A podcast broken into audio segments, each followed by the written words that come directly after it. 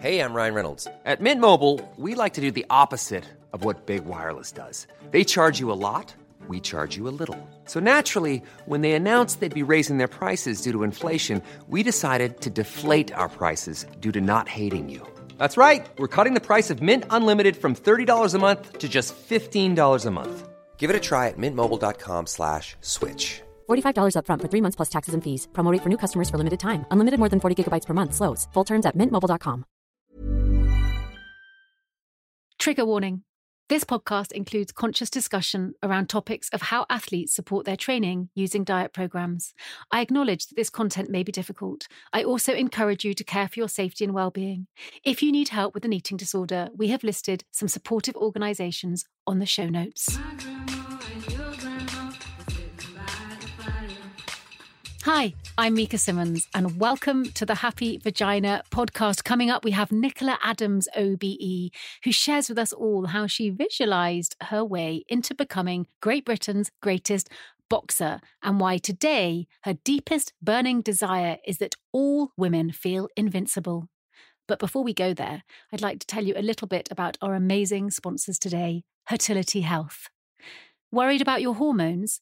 Get the support you deserve with Hertility Health. Hertility Health provide at-home diagnostic hormone and fertility tests. Complete their online health assessment and collect a small blood sample. You'll then receive a report with insights into your egg count, ovulation, and any fertility red flags. If needed, they have experts in fertility, gynecology, PCOS, and endometriosis available to discuss your results in more detail.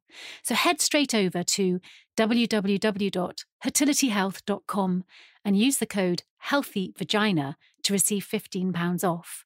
That's www.hertilityhealth.com. Get the support you deserve with Hertility Health.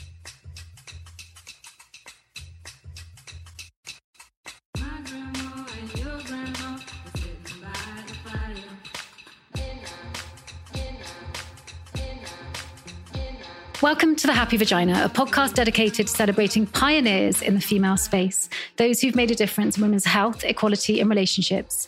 Each week, we chat to an inspiring human as they explore the experiences that completely change their outlook, choosing not only to educate, but also inspire and entertain. And today, on this very special live recording of the Happy Vagina podcast at AllBright in London, we are joined by LGBTQ plus activist, pioneering female athlete, Olympian, and Great Britain's most successful boxer, the lioness herself, Nicola Adams. OBE, Nicola, welcome to the Happy Vagina podcast. Thank you. And just to be really clear, that's not the greatest female boxer. That is Great Britain's most successful boxer all round. That's right, Yep. isn't it?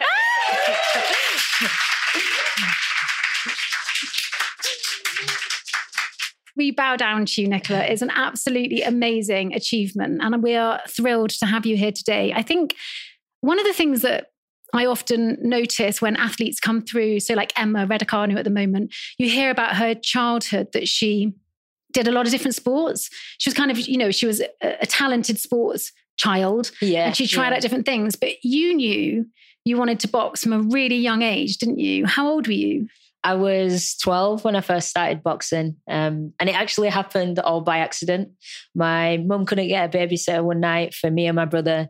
And she took us both down to an after school boxing class that they had on at the same time. And I just absolutely loved it. I'd seen like reruns of Muhammad Ali and Sugar Ray Leonard. And I was like, I was like envisioning like to myself that oh wow this must have been what it was like for for them when they first went to the gym and um they started boxing it was yeah i just i just loved it But it is a it's an unusual calling for a young woman, I yeah think. yeah Do you kind of remember what it was? What did it make you feel like when you were there? What was the kind of like emotional response that you had to it? Was it that I can do that?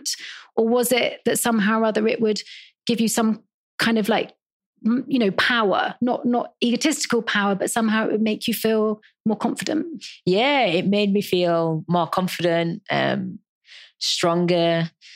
I had a lot of friends there as well. It was like it was like an extended family and that's what it felt like every time i was i was there. Um i'd see my coaches and the other boxers sometimes more than my family. Um, once I got onto the international stage, anyway, because we'd live and train together um, Monday to Friday every week. So mm. it was, yeah, it was like a like a family, and it was just it was just nice having, I guess, that kind of community where you all you all have this same love and passion. Mm. Mm. And we are going to come a bit later to the fact that that wasn't necessarily something that you were getting from home. But there was a man in the trailer that we all just saw who said, she said she wanted to be world champion. Yeah. And I didn't tell her she couldn't. And it's a really interesting thing because he didn't say, yes, you can do it, but he also didn't say, you can't do it. And I think for yeah. young people, often they are told they can't do it. What what did he mean to you as a coach? That kind of him not holding you back or or trying to convince you that you should do something else. Yeah, it meant a lot to me because the first day when the first day I actually started boxing, he got everybody around the ring because I, w- I was the only girl in the in the gym at the time, and um, he said to everybody, "I've got one rule: you all listen to me, and we're all boxers." And at the time, I just thought, "Okay, cool, he's a coach," you know flexing his muscles. and, uh, but um, now when I when I look back, now I'm older, um, I understand why why he said that because women didn't box. I yeah. was the only girl in the in the gym, so he never treated me any differently to any of the, of the other boxers. If they did ten press ups, I had to do ten press ups. If they went for a mile run, I I had to go run as well. So, but I, I liked that because it it just it just made me feel a lot more included. Mm. You know, I never mm. felt separate from the from the boys in any way.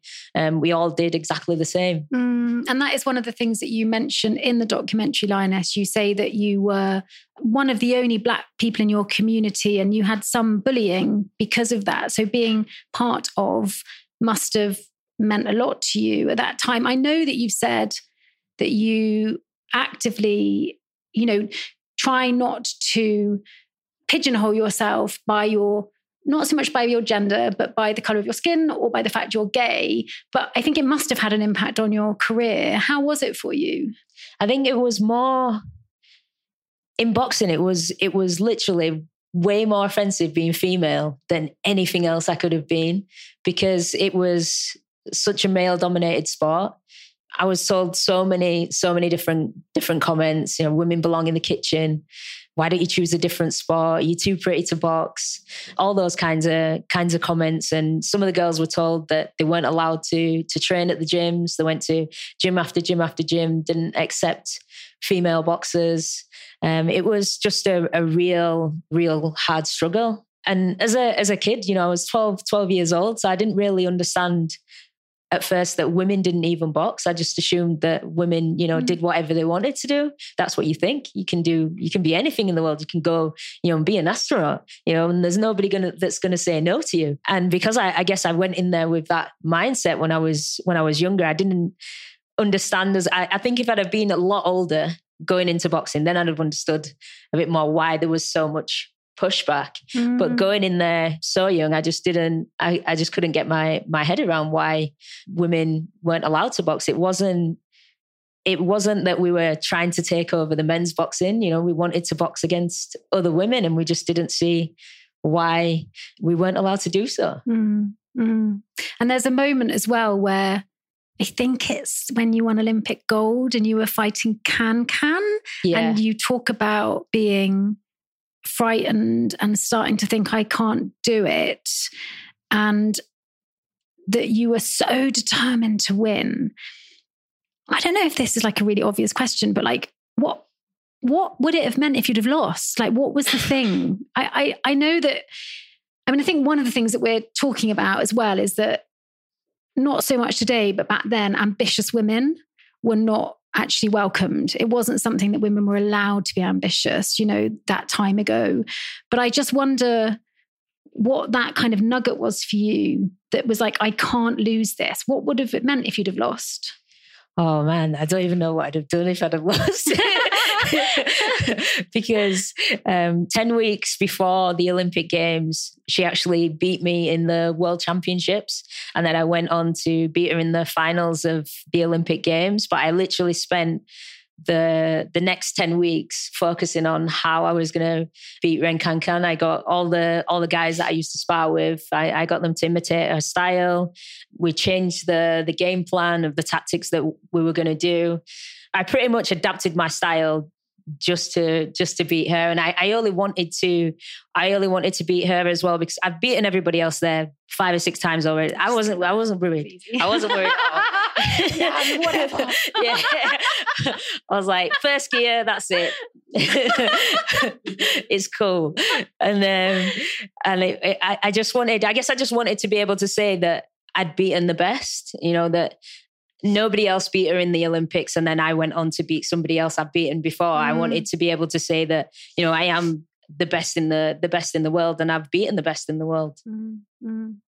And you have. And you yeah, we can clap again. Absolutely. so until I think 1994, amateur female boxing was banned in the UK, and you were kind of around when they were fighting for that to be overcome. And again, in the documentary, one of the things, there's this really beautiful moment where you're almost laughing at one of the reasons they gave. So, one of the reasons that they said that women shouldn't box is because we have periods. Because a woman has a menstrual cycle, it, it means that a woman is not grounded, sort of like is it that we're over emotional? Is that what the thing was? That um, the exact words were we were too unstable. Unstable. That was the one. Unstable. and we might pass out walking up the steps to the ring. I mean, and that that smile that you've got on your face right now is the smile that you've got in the documentary. But I kind of imagine that it wasn't funny at the time. Yeah, we were just like I, I was just I was just in shock. I yeah. was just like, really? yeah. I didn't believe it was real. yeah. Yeah. And also because the uterus, since doing the happy vagina, I've discovered is actually the largest and therefore the strongest muscle in the body and can birth a child. So it's kind of like, you yeah. know, women are incredibly strong. Also, I just learned, which is fascinating, we talk about being hormonal on our period. We're actually not. There's no hormones left. Once the blood comes, you're no longer hormonal. You're only hormonal in the tiny kind of three days leading up to it. But I do want to talk about that a little bit a bit later on. Oh, um, I've got another fun fact as well. Yes, go. When um, because women's long distance running used to be banned as well, and they said um, that we couldn't do that because if we ran that far, our insides would fall out. So, uh, and that wasn't that long ago, neither. So, seriously, like just yeah. like Sorry, just at, when during during a period or just in general? In general. I mean, what's really interesting about this is that obviously in the Victorian period, the doctors did believe that our wombs wandered around our body and bumped on different visceral organs trying to get its way back home. And this is no joke, Nicola. Honestly, they used to hold candles underneath the vagina canal because they believed that the womb was attracted to nice scents, and that if they did that, the womb would come back down into place where it belongs. So, considering the patriarchal medical system seemed to believe that our gynecological reproductive area was not very stable, I'm not surprised they thought it might fall out because if it wanders around, why don't it just pop out? I mean, where's it going to go? yeah. might just go and I might just share mine with someone else. Yeah. yeah. well, I think that's outrageous. Um, and I, I'm thrilled that the sport that you are so excellent at got to have its heyday and you got to kind of lead the charge in that. Coming back to your, you know, your beginnings, two days ago, Wednesday, the 25th of November, was the beginning of 16 days of activism against violence against women and girls, against all genders, actually. And so it's a real honor to have you here today for that reason, because you've channeled a unstable start in your background into something really, really amazing. I think childhood trauma can make us resilient in the wrong ways sometimes. And I just wondered if that resonates with you at all. You know, sometimes I think when we have shocks or abuse, physical or mental as a child, we can put a mask on and and freeze. Do you remember feeling like that? Yeah, at at times I at times I did. I just went, you know, completely completely blank and when I think back, it could have been really easy to have gone down the wrong path or even being an abuser myself. You know, it's, it's, um, it's one of one of those things. I, I, guess you you either go one way or the other. I was lucky enough that I was able to receive trauma trauma therapy and be able to work through things and to make sure that you know I'm a whole rounded person, and uh, and I guess that that's that's helped me helped me a lot. I think I think just being able to put the past in the in the past and just like leave it there and be able to move on and and push forward. Mm-hmm. There's still so much work to do in the space of domestic violence and all violence against against women and girls. But um, back then, there was not any support. And in the documentary, again, you know, one of your I think it's the same coach who also said yeah, he never yeah. told you you couldn't do anything. I love him. I just think that's amazing.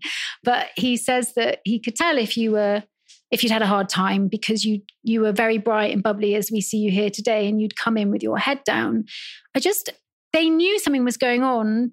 Did anyone actually reach out and try and help you or was it just like separate? It was just kind of separate. It's like my my coach knew kind of what was going on. Um, but he didn't want to, you know, intervene too much but I think times have definitely changed a lot. Mm. Like there's a lot more help at, at schools and mm. there's a lot more people to talk to mm. now. Whereas back then, the, you know, there was, mm. there wasn't anything really. And the value of talking, yeah, as you've just talked about having huge. trauma. Yeah, yeah, we, you you had specific trauma support in therapy, but I think everyone now understands that sharing is actually a really important way to get over any PTSD and to actually move through things. I think that being an athlete is something that everyone in this room knows little about really. And I and I would love you to share some of the positive skills that you might have learned as an athlete to become a resilient human being. Like what are your what were the things that you learned through being a young boxer? Yeah um it gave me confidence taught me how to goal set. So I'm even even now, even though I'm, I'm not using it for like a boxing career, even just my day to day life, you know, visualization, goal setting. It's it's taught me how to how to achieve things that I want to achieve, even if it's not possible. Because when I was in my boxing career, women's women's boxing was only an Olympic sport in 2012. So to go from having a career that I really wanted to pursue and it not being an Olympic sport, and then me and me saying, no, I am going to make it an Olympic sport and I am going to win a gold medal, it just gives me that belief that whatever I put my mind to now, I know it's possible. Like impossible is nothing. Mm. Mm. 2012 was a good year, is when we hosted the Olympics. Yeah. And one of yeah. the things that happened, as far as I remember, is that the government poured a whole lot of money into our Olympic teams.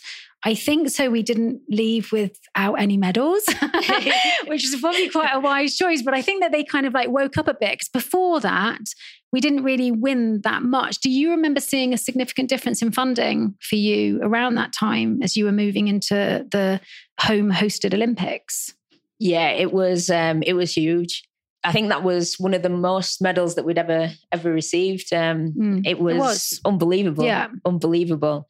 And I, I, guess that just showed, you know, with a bit of funding, how much we can achieve. We were up there with the likes of China, the USA, that absolutely received everything you know they get i've been to i've been to their their training camps and their facilities and it's it's unbelievable. I mean if you were a kid it's like walking into toys r us or something. It is insane. It, they have everything everything you could think of. The the gyms the setups unbelievable.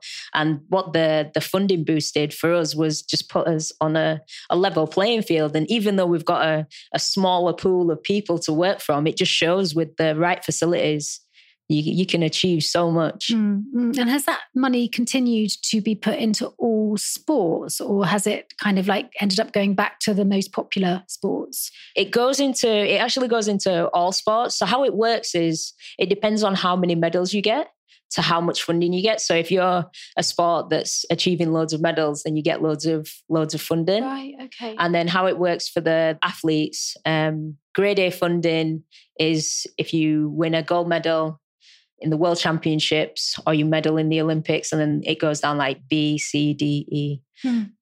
So mm. that's how. So everybody gets a chance to work their their way up to the highest amount of funding. Yeah, except for that, if you're not winning, then you get less funding, and then you can't kind of like get through the glass yeah. ceiling to win the medals. But I understand why it works that way.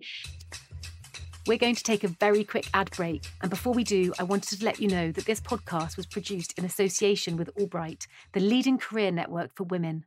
Got a mission, a five year plan, or an outrageous dream? AllBright will have your back. They had mine. Visit www.allbrightcollective.com to join their free community today or download the AllBright app available in the App Store. AllBright, a global sisterhood for ambitious women.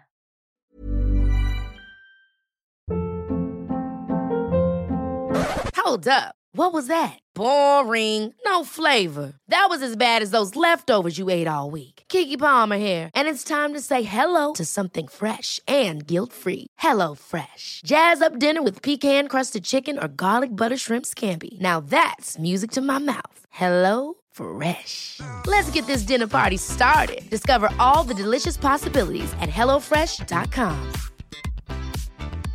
Many of us have those stubborn pounds that seem impossible to lose, no matter how good we eat or how hard we work out. My solution is PlushCare. PlushCare is a leading telehealth provider with doctors who are there for you day and night to partner with you in your weight loss journey. They can prescribe FDA-approved weight loss medications like Wegovy and Zepbound for those who qualify. Plus, they accept most insurance plans. To get started, visit plushcare.com slash weight loss. That's plushcare.com slash weight loss.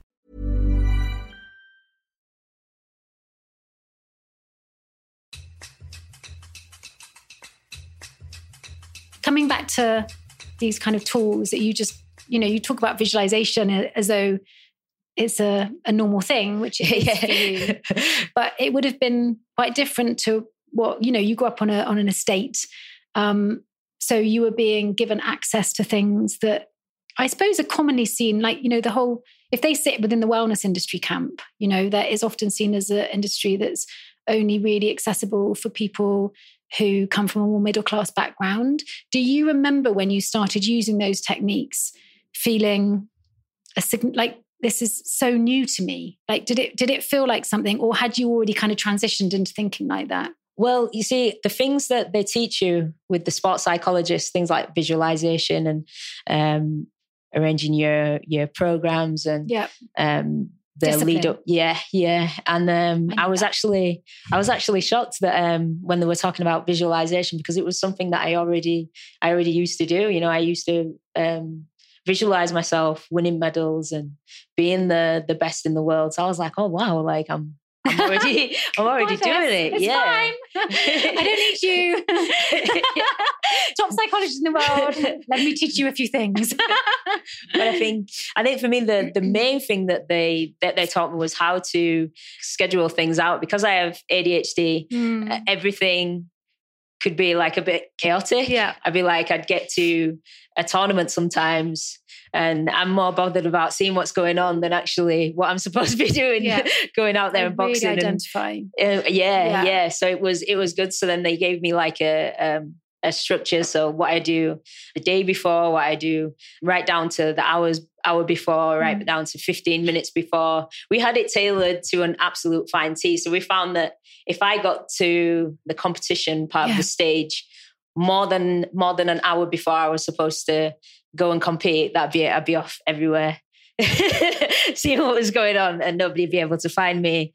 so they, they had to manage you So- actually moment to moment. Before. Yeah, so are they free? Because I, I could, of- could, they, Yeah. could they come and live with me in my like one bedroom flat? Because like all of them. But but the the visualization that you used to do as a child, I I, I think it's a funny thing, isn't it? Because it's also fantasy, and I think that when you've had, I had childhood trauma, and I had. You know, I think it's really normal actually to fantasize about the person on the poster on the wall. You know, to think about as you're developing from being someone without adult thinking, without rational thinking. But I think when you want to be outside of your environment, it can push you even stronger. However, Nicola, when I used to swim for my school, I did imagine being someone coming along and saying, You're the one. You're the one that's going to be, you know, the Olympic. And that did not happen. So I just. I just want to make the point that it didn't just happen because you visualized it. You're like really, really, really, really talented. And I'm just quite a good swimmer. Are there any um, things that happened in your training, looking back or at the time, that you felt were unhealthy tools to to be the best that you could be? Yeah, I think because it's a, a weight controlled sport, hmm. they they were very strict on what you were allowed to weigh all the time. So whatever weight division you were in, you had to be within 5% of your weight. Mm. So I used to box at 51 kilos. I think it's about eight, eight stone. Mm. Um, and I was never allowed to be more than 53.5 kilos at any time. So what would what would normally happen um, with all, all the boxers was you get to the end of camp on the Friday, everybody pigs out over the weekend. You step on the scales, you check your weight, you're like, oh crap, I've got, I've got to get my weight off by Monday. You go running to try and get your weight back down for the Monday because the way you win on a Monday um, afternoon when you get into camp to see whether you're at the at the right weight, and then they weigh you every every morning while you're there after that. So you're always in this battle of I want to eat this, but then I've got to try and make weight again. I think that was the biggest the biggest battle. I think. So just to be super clear, you boxed as an as an amateur, and then you mm. became a professional boxer. And were you boxing at the same weight for both of those careers? Yeah, yeah. And what would you say your natural weight is? I'd say like I don't really know what that means. I'm slightly nervous to say it because I think that that whole area is slightly complicated. But what would you would you say you should have been? walking around, I'd say 60 kilos. Okay. Yeah. Okay. Because I'm about I'm about that now. So Okay. And you look great. thank you. Yes. you look amazing. Yes. I what age did you start to need to restrict your food? oh, the whole way whole way through through my career, I think because it is a weight controlled sport, as soon as as soon as you go to the competition, um, for the first the first bout, you have to weigh in.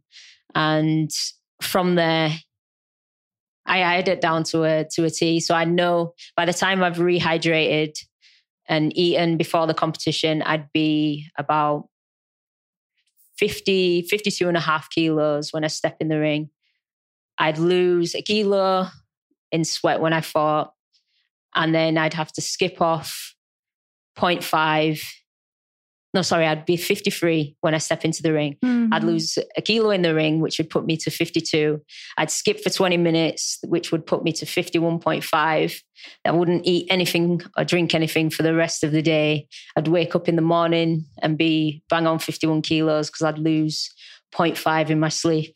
So it's it's very, it's very. And what were you allowed to eat? Was it uh, w- I mean, were you being so in the weekends when you arrived at camp? I mean, that's just a wild thing. So they basically let you kind of binge over the weekend, or are you doing it secretly, like taking things under the duvet cover? Like, Yeah. I used to do that as a child. My dad used to bring big bags of crisps home, and they'd all be gone. I'd be like, I don't know where they went, Dad.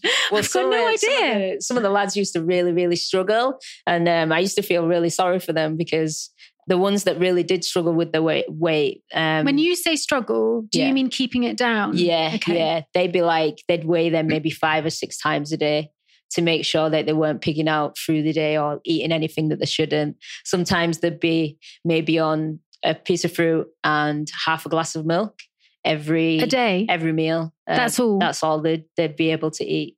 So they'd get the the carbs from the fruit and then the protein from the milk. There's a lot that like everybody loves the physique of an athlete, but I know if I want to look like that again, I have to be so unhealthy to get there. Do you think it is kind of borderline anorexia? What, Yeah, what you all put yourselves yeah, through? yeah. Did you lose your periods during it? no, No. no. so because I think that's one of I the thought- a lot of a lot of the girls do though. yeah. Yeah. You mentioned to me when we had a chat before that they offered you to freeze your eggs. Yeah. Is that something that they offer for you might not know the answer to this question, but I wondered if it's something they offer to all female athletes who are to every female athlete or to all female athletes who are having to restrict what they eat. Like I'm interested. You know, I don't know. I've got Oh, I no don't idea. know. I don't know actually. Um, It's just I'm something that you sure. experienced. Yeah, um, we we get offered to to freeze our eggs just so if you I don't know you want to you know go on in competition into your late thirties, you don't have to think, oh my god, you know my my egg to- um, clock is ticking or whatever. Mm. I could just put them on ice. Well, Leave I- them there. yeah, and what an amazing thing. I think I mentioned to you that we had Dr. Zoe Williams on the podcast two weeks ago, and she was saying that she doesn't think we're going to have sex to procreate in the future. I had a mini heart attack because before she finished, she was actually said she said we're not going to have sex. I went, "Ugh."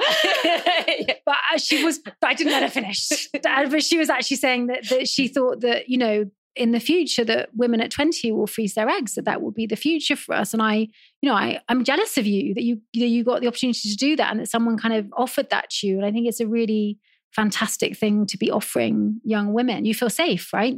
Yeah because i thought i thought that was something that was just offered to to everybody anyway you know that if you want to pursue a career or whatever you want to do in life then you can just you know go get your get your eggs frozen and yeah. don't have to worry about um, having babies so soon because I think that's that's a, a big pressure that's always put onto to women to um, have kids and you know mm. make sure they make sure they do this over their careers and mm. so uh, yeah I think it's um, definitely something that needs work on I think gives you choice doesn't it yeah gives yeah. you choice yeah yeah. And then you get to not go through years of people asking you if you're going to have kids. You can just shut it down. yeah. That conversation is over. They're in the freezer. Yes. They're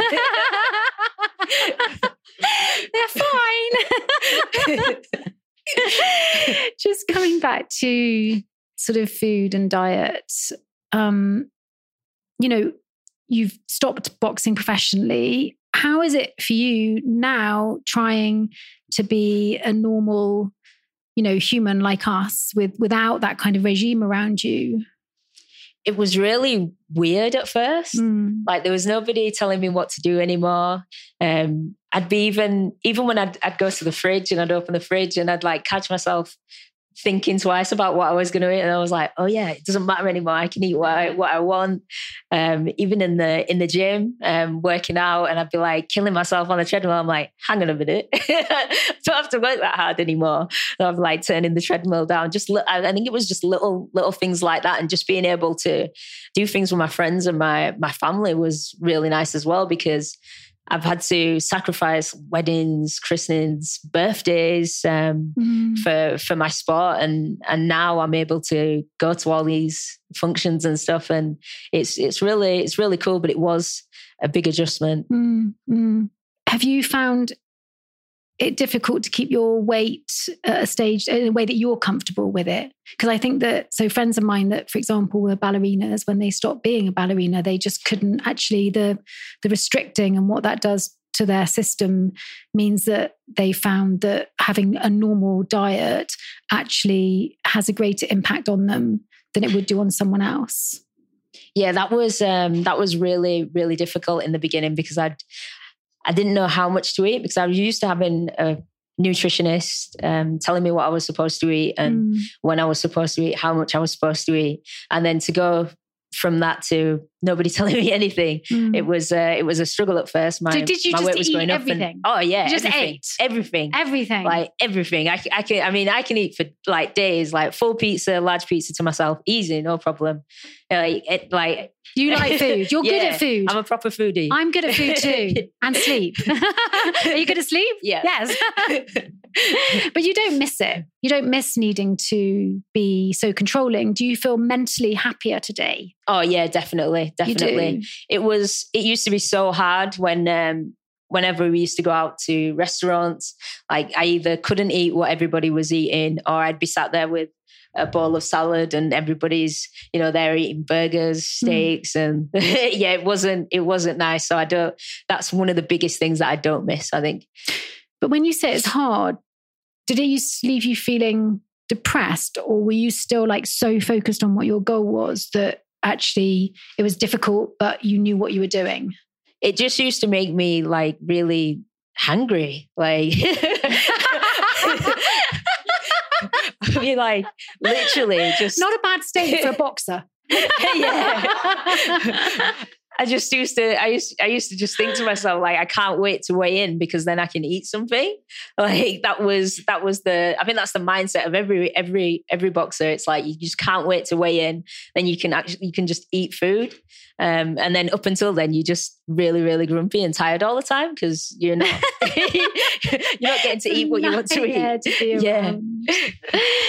just coming sort of to the the end of your career, your last fight you lost a stone in, in 24 hours. Is that right? Yeah. It takes me about two years. like, because then Christmas comes and then my birthday comes. and um, I, I'm, I know I'm making a joke of it, but I was slightly horrified when I heard that, Nicola, that you that you'd done that. That's that, that is that the most weight that you lost in a short period of time? Yeah, that was uh, the most weight that I've lost. It was actually a little bit over over a stone. I still to this day don't know how I managed to do it, but I did. But it wasn't it wasn't safe. I shouldn't have lost that. Normally, I'd lose ten pounds is easy um, in a in a night. That's you can you can function still. It's not too bad. But when I when I did that, I'd lost width like way too much than what I should have it feels like the sound that you get when you're underwater and your your ears go like I don't I don't know how to explain that sound sort of fuzzy Hmm. so so that's what it feels like when Like you're submerged. yeah yeah that's what it feels like when you're um when you lose that much weight Like, you can't That you're disappearing yeah because yeah. you were disappearing. Yeah, like um, going onto the scales, my coach had to stand behind me in case I, in case I fell over. And they Um, still put you in the ring. Yeah, yeah. I say put you. I mean, my next question really is, Nicola, is like, how was that you? Was that your decision, or did you feel under pressure to do it? Um, well, it was a bit of it was a bit of both. If I didn't do that fight, I would have lost my title. So I didn't want to lose my title. So I said that I, I wanted to fight. But the I think the the worst thing was when I was supposed to be refueling and rehydrating, I couldn't rehydrate properly or eat properly because I'd lost that much weight that my organs had started shutting down. My body just wasn't taking anything in properly. So it was I had to wait for my body to restart to take food. And even after after the fight, it took me, I'd say a week and a half before I could actually eat a full meal properly without feeling sick. Because your body thought it was dying. Yeah. So it thought it didn't need the food anymore. It Mm. was shutting down, kind of more than submerging, letting go. Yeah. Did you scare yourself? Yeah, yeah. I was that did that did scare me. That that did scare me. Um You went that's- blue, I think, yeah, yeah. afterwards. Yeah. Um, after the after the fight, I I threw up. I just couldn't. Yeah, I couldn't couldn't move. I was just so exhausted. I mean, I don't even know how I managed to get through ten rounds um, of boxing in the state, and how the girl didn't beat me. I, I do not know. Um, She feels the same way. yeah. but we all know the answer, which is that you're amazing. You you got injured in that fight and decided to stop working as a professional boxer from that fight onwards. Is that right? Yeah, yeah. So you had a huge external change that happened. You decided to not, I'm going to say, abuse your body anymore in terms of starving yourself and to join us poor mere mortals down here and have a normal life. but but also it feels like, you know, you started to make some changes in terms of intimacy as well. You've touched on being able to spend time with friends and family and do things, normal things. Do you remember? So you had the physical impact of, of of an injury and what you'd done to your body, but do you also remember thinking kind of enough's enough and I want to to be able to love deeper and have more connection? yeah that's that's what i was i was thinking actually at the time. I was like this is that was one step too far and i didn't want to put my body through any more any more punishment. So um i decided to retire and ella was happy. Ella um actually helped convince me to to retire. She didn't want me to to go through that again she was really really really scared at the time so yeah i decided to retire and I was, and now i'm able to spend a lot more time with my friends and my family and um, work on my my other careers was it an easy transition? Because I'd imagine being so controlled and controlling of oneself, coming into the freedom and allowing people in. Because you've got all these boundaries, these barriers, not bound, you've got really amazing boundaries, but you have all these barriers that kind of keep everyone away from you. Was it an easy transition or did you find it difficult to let people in? yeah i think at first it was it was a little bit difficult because i wasn't i wasn't used to it and as time went on i guess I, it got a little bit easier i got more more comfortable within myself it was almost like i found myself again and it's really Hmm. but that's the only way i can i Ah, can explain What did that feel like for you though? Because I know exactly what you mean. And sometimes I have these moments where I'm like, oh, I've, I've said it quite a lot on this season of the podcast. I feel like I've become me again, the me that I may have lost a few years ago. When do you remember first feeling like that? I think it was over the first first lockdown because I, I retired in 2019, November 2019, and then we I think we went into the lockdown. Was it March Yeah. around around then? And yeah, it was just spending being able to spend time at home with Ella and um and my dog, and and it was just. And I was like, "Yeah, this is this is nice. I could get used to this." It's like a forced. I mean, we we kind of did all go through a bit of a forced intimacy, didn't we? Like whether it was with. I mean, I lived on my own, but I got to know myself better. Or if you're with a partner, you got to know the partner. Or sometimes you left them, but uh, you and Ella, you, you you and Ella made it through. And it's still very very close. Do you feel that this kind of transition into because one of the other things that you touched on in the documentary is that um, it's still quite difficult with your family. You know, I, I was having a really difficult time with a member of my family, and I read this amazing interview with um, a female singer songwriter, and she was saying that she learned that forgiveness was for her. It was a turning point for me in my life because I realized I was sat on a whole lot of resentments about stuff that I had happened when I was younger, and that I was still kind of like pivoting around those resentments rather than being a free human being. So, do you feel like, just as I said in, in the documentary, you talk about there's still some stuff going on with your family. Do you feel like you've learned how to forgive? Yeah, definitely. I've I've learned how to forgive. I think that's why I can be the person that that I am now. I'm a lot more a lot more free. It's a lot harder work holding on to the past than it is to just let go and and and move forward. That's so beautiful. I could cry. and we've run out of time, which I could cry about as well. So I've got so many more things that I want to ask you, but I do have one more question, which is our standard final question of the podcast. Nicola Adams, what makes your vagina happy today? um, other than Ella, Ella, uh, props to Ella. Ella. um, I think just being able to be kind to myself and you know looking looking after myself, staying healthy in mind and body, and helping other women to just feel invincible too. I think everybody deserves to to feel invincible at some point Hmm. um, in the in the life. Hmm. So that's what makes my vagina happy. Yes, everybody deserves someone in their life that will not say to them, you can't do that, who believes in them 100%. And you give that back to a lot of young women and to women that don't know you. Thank you for all you do, Nicola Adams. Thank you.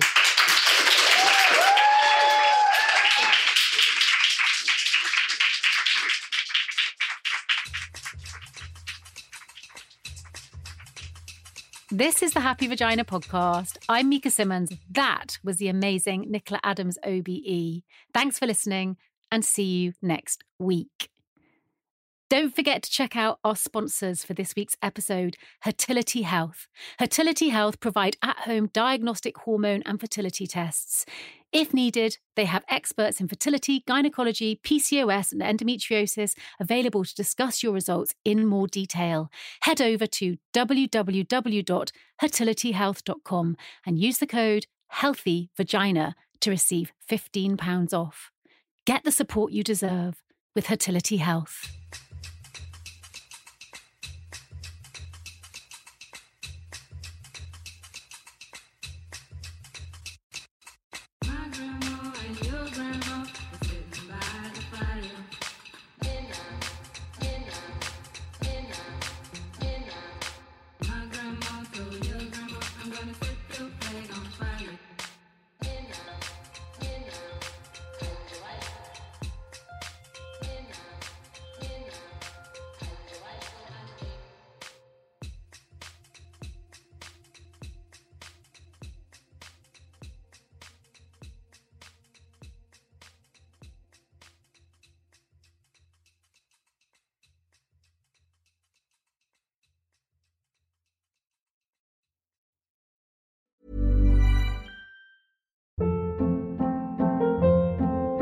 Hold up. What was that? Boring. No flavor. That was as bad as those leftovers you ate all week. Keke Palmer here, and it's time to say hello to something fresh and guilt-free. Hello Fresh. Jazz up dinner with pecan-crusted chicken or garlic butter shrimp scampi. Now that's music to my mouth. Hello Fresh. Let's get this dinner party started. Discover all the delicious possibilities at hellofresh.com.